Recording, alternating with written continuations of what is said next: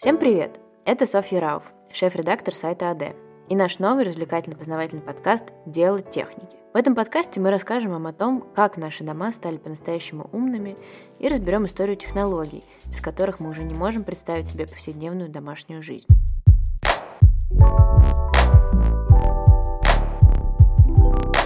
Как часто мы задумываемся об истории вещей, которые нас окружают?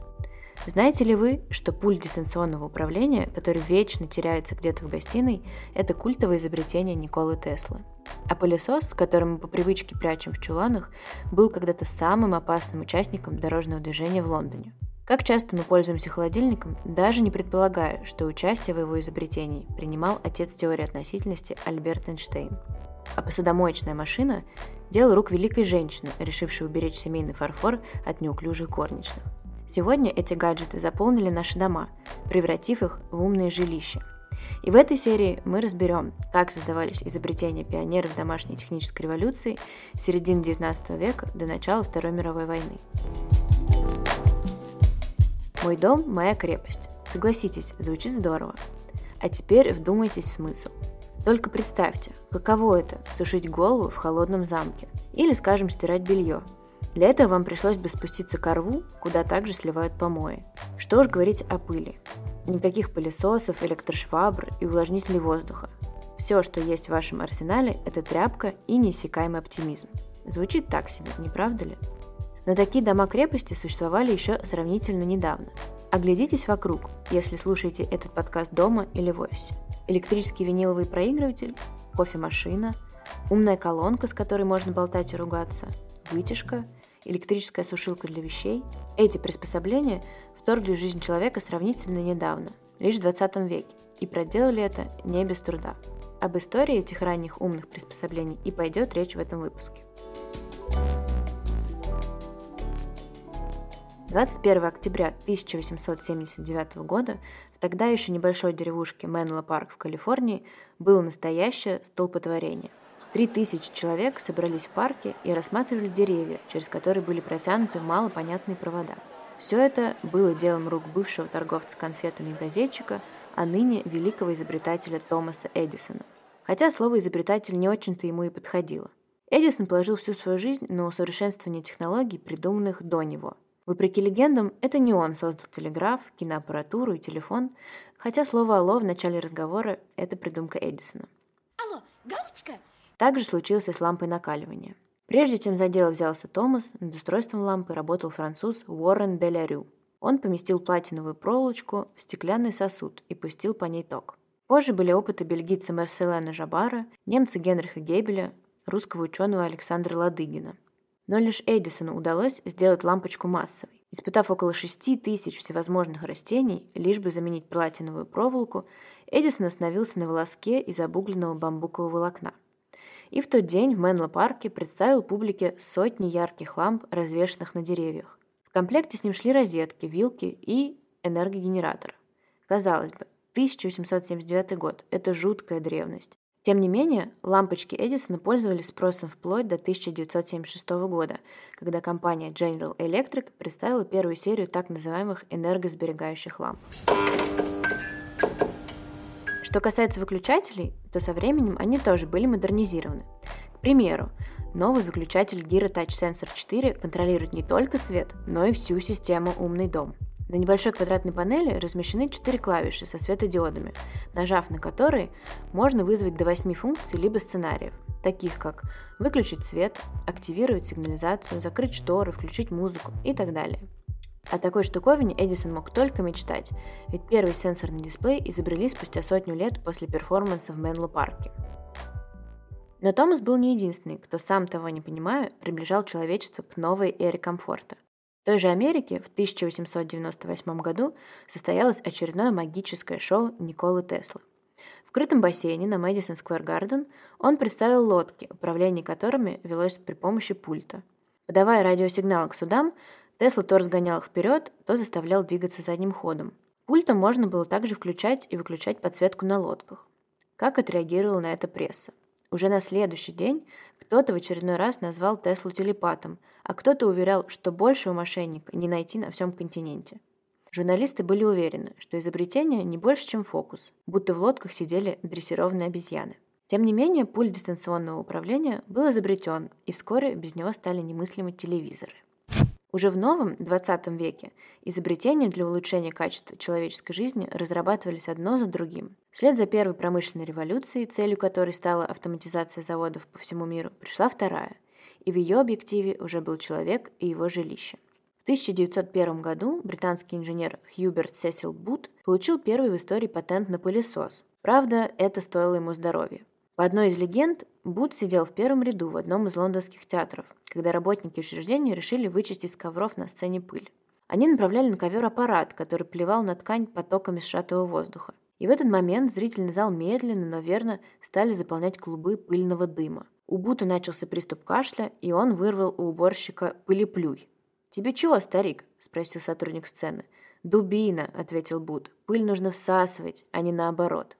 На этих словах он склонился над ковром и попытался сделать глубокий вдох, демонстрируя свою правоту. Правда, закашлялся еще сильнее, так что покинул мюзикл. Но уже дома Бут начертил первый эскиз конструкции своего пылесоса. Только штуковина получилась громоздкая. Первый пылесос ревел, как гоночные болиды, и весил, как бегемот. Шланг изобретения Бута был в 30 метров в длину. Покупка не из дешевых. Так что в первое время Хьюберт продавал не пылесосы, а услугу. Подвозил изобретение к домам клиентов на лошадях, а сам начинал уборку. Но и эти вылазки продолжались недолго. Вскоре Буту вовсе запретили пользоваться пылесосом. Оказалось, что рев пугает лошадей, и на улицах Лондона участились несчастные случаи. В начале века в другой европейской стране Германии тоже не сидели без дела – Промышленник Карл Милле и бизнесмен Райнхард Цинкан в 1900 году получили патент на первую электрическую маслобойку под названием «Метеор». Ее покупали фермеры, но хороших денег, как считал Милле, на этом не заработаешь.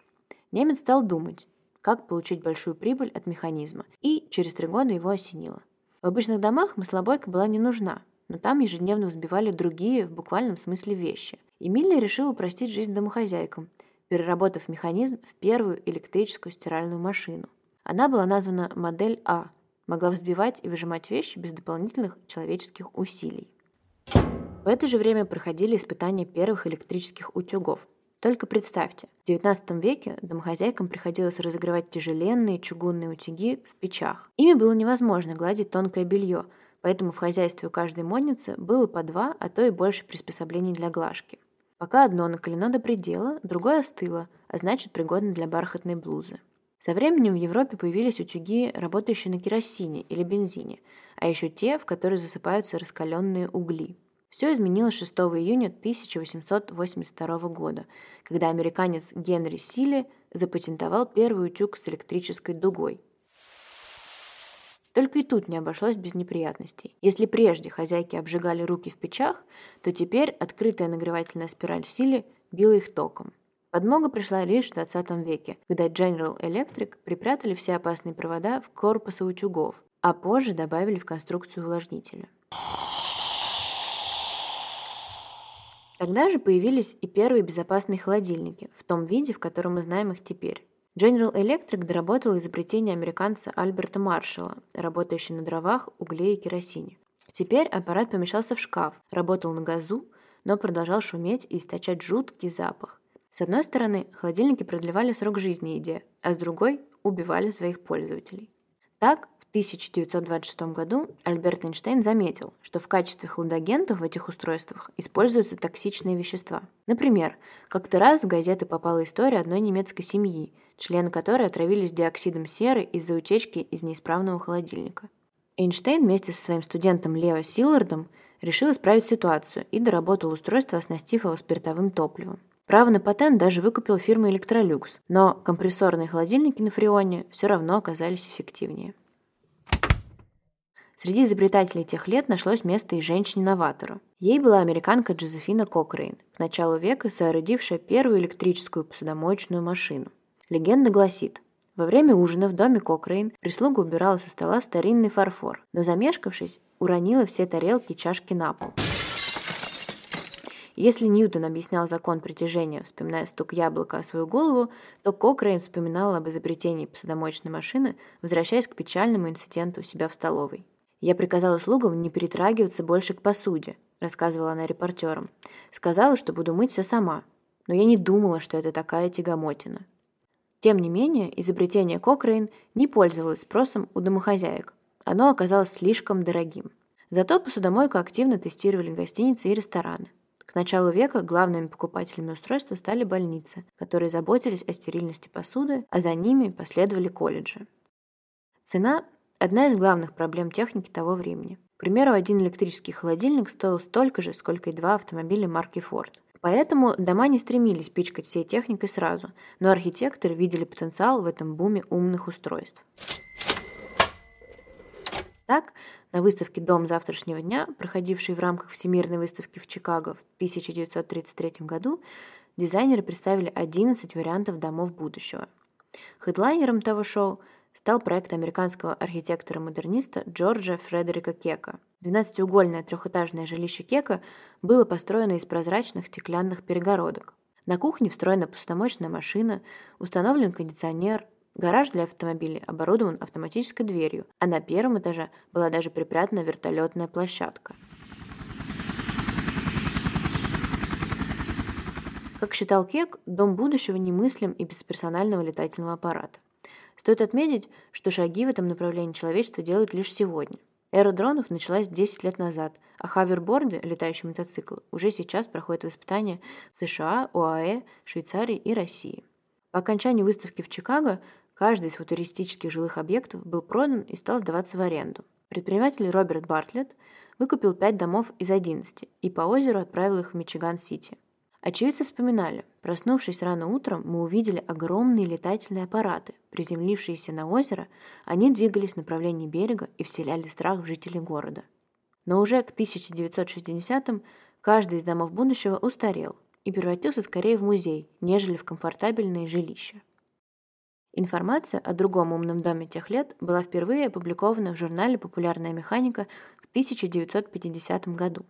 Дом кнопок Называлось это сооружение эксцентричного архитектора и инженера Эмиля Матиаса. Для рядового гражданина дом Матиаса не представлял из себя ничего особенного, писали в статье. Да, тут уютно и довольно светло, но магия начинается потом, когда инженер вдруг касается одной из кнопок, припрятанных за кухонными панелями или шкафом. И тогда повсюду начинается движение. При этом никаких проводов, шума или еще чего, что так любят ученые. Главная же комната этого дома, его нервная система, расположена у спальни Матиаса. Там припрятаны рычаги и кнопки, из-за которых особняк получил свое странное название. Одного нажатия хватало, чтобы автоматически закрыть все двери в доме. Еще одного, чтобы зашторить окна и включить лампу в дальней комнате. Дом автоматически реагировал на дождь и тогда закрывал окна. Когда же температура в помещении поднималась до критической отметки, дом кнопок наоборот открывал окна. Ну или запускал систему кондиционеров. В статье в журнале «Популярная механика» упоминалось, что не все задумки Матиасу удалось реализовать. Например, он все еще мучился над автополивом газона и изобретением робота, который будет разносить напитки на вечеринках. «Но может ли дом будущего быть построен под ключ?» – спрашивал у Матиаса журналист. Изобретатель впал в задумчивость и ответил – нет.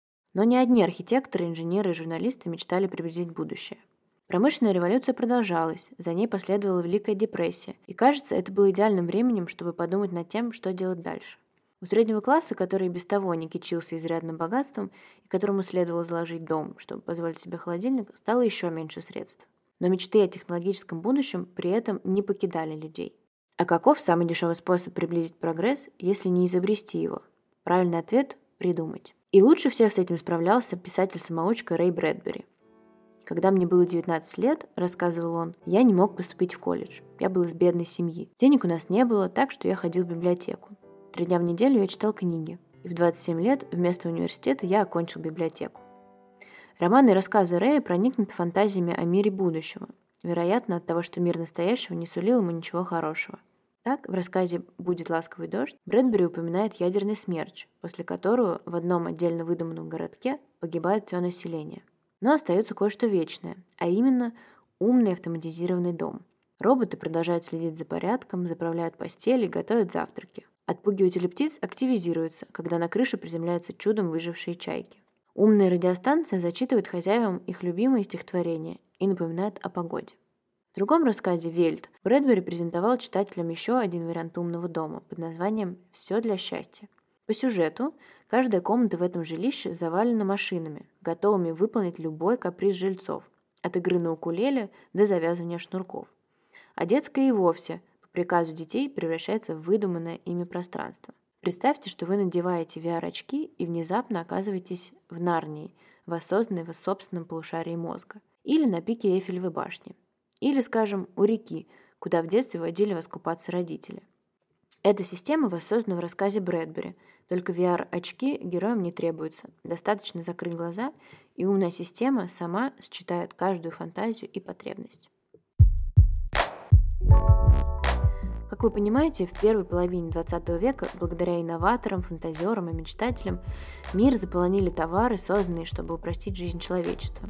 Но в них был один существенный изъян – чтобы встроить их в систему, позднее названную умным домом, требовалось соединить каждый прибор друг с другом. В наши дни подружить устройство проще простого. Например, с помощью облачного сервиса if this, then that, что расшифровывается как «если это, то то». Так, ранее недоступные устройства из мира интернета вещей, этот принцип был создан лишь в конце века, и речь о нем пойдет в следующих сериях, могут обмениваться данными друг с другом и управляться системой «Умный дом» от Гира – так, мелкая бытовая техника мобилизуется при помощи мобильного приложения. Через смартфон вы можете проследить за уровнем воды в автопоилке для кота, настроить время для автоматического приготовления кофе и тостов, проверить камеры видеонаблюдения и запустить робота-пылесос, когда посчитаете нужным. Но в середине века ученых мало заботили такие ноу-хау. Началась Вторая мировая война, и лишь ее окончание стало новой вехой для развития умных домашних устройств. От разрушения человечество вновь повернулось в сторону созидания, и существенная часть инноваций, созданных для войны, за ненадобностью стала служить дому. А об этом мы расскажем в следующей серии. До скорого!